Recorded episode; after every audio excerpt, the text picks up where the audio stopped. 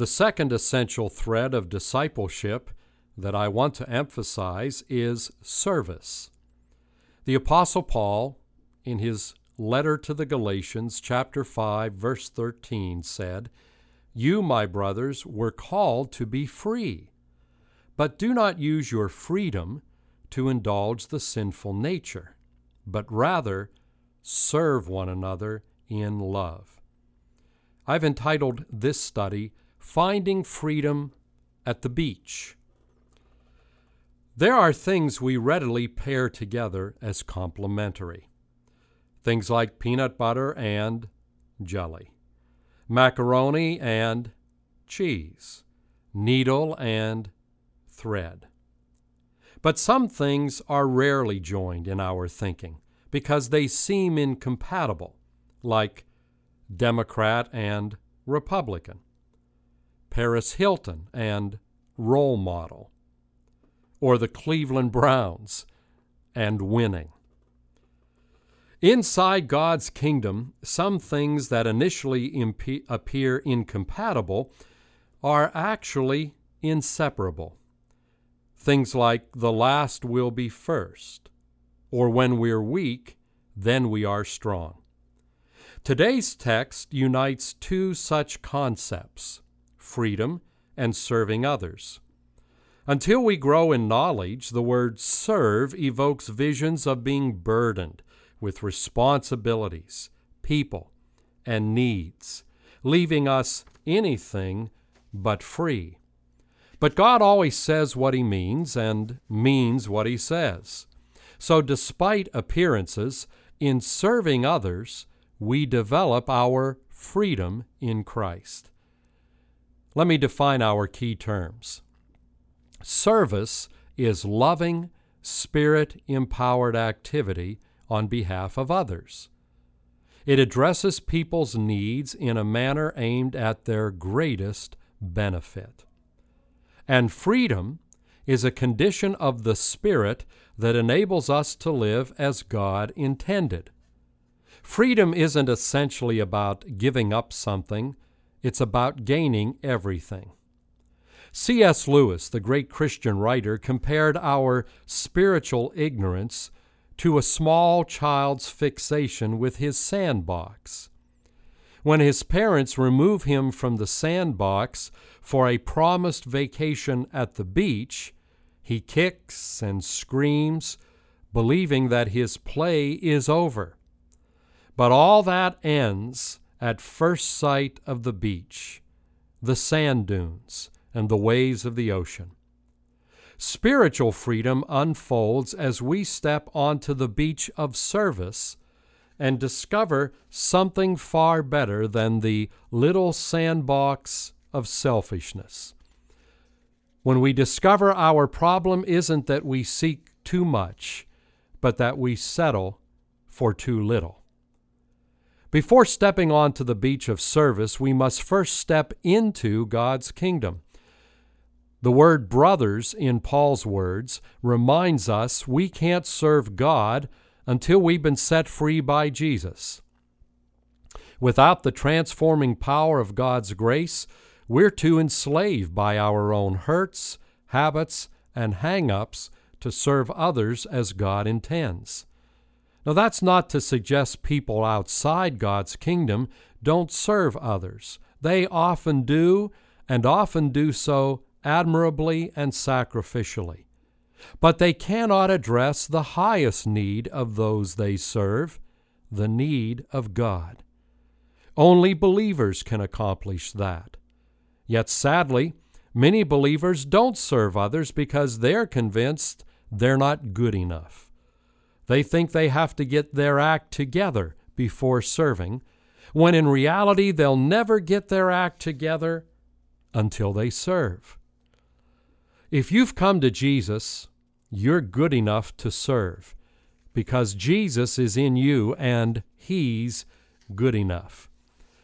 In Ephesians chapter 1, Paul said that we are accepted in Christ. That's why we're called to serve. We don't work for God's approval, we work from God's approval. But freedom and calling don't always translate into loving service because freedom can be hijacked to serve selfishness. Believers are free from the power of sin, but we're not free from the presence of sin.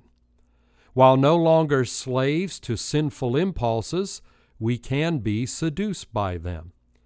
When that happens, the church becomes the venue where our selfishness unfolds. We fail to set aside time or energy to serve others because we're preoccupied with our own agendas and pleasures. Or we serve for the wrong reasons to earn the approval or applause of others, to run away from our own pain, to find a place of perceived power, to remedy our guilt, to impress God, or even to seek financial gain. Service prompted by such illegitimate motives leaves us feeling deceived, burned out, or bitter, disillusioned with God or His people when the problem actually lies within us. Selfishness is rooted in fear and unbelief. We fear we'll be in trouble if we don't look out for ourselves first, or we doubt that we have the time or resources to help anyone else. We refuse to believe God pays for what He orders, being convinced that if we don't invest in others, or that if we do invest in others, we'll come out on the short end of the stick. Or we fear that if we serve, we'll be wounded. The truth is, if we love and serve anyone, our hearts will almost certainly be broken at some point. But sacrifice is where we learn to live in freedom. Freedom that unfolds when we're content with the approval of God, no matter the responses or opinions of people. The alternative is to give your heart to no one. Wrap it carefully inside hobbies, little luxuries, little diversions, Avoid all sticky entanglements. Lock it up in the coffin of selfishness where it won't be broken, but where it will become increasingly cold, hard, and unbreakable. Ask anyone who's lost the capacity to feel, and they'll tell you better to feel pain than to not feel at all. Finally, our motive for serving must be love for God and others. Any other motives won't sustain service and will contaminate our service. Love enables us to serve with joy, regardless of human recognition or human opposition. To do so simply because God sees us. That lifts the most obscure task out of the mundane and into the magnificent. Every act of service is a place where we meet God and develop our own freedom. So, in a very real sense, service should be like child's play. Children love play for its own sake. They don't have to be coerced to play. A parent doesn't have to threaten discipline if a child will not play. And once a child has visited the beach, they want to return, knowing there's something far bigger than their little sandbox. That's what God intended for loving service.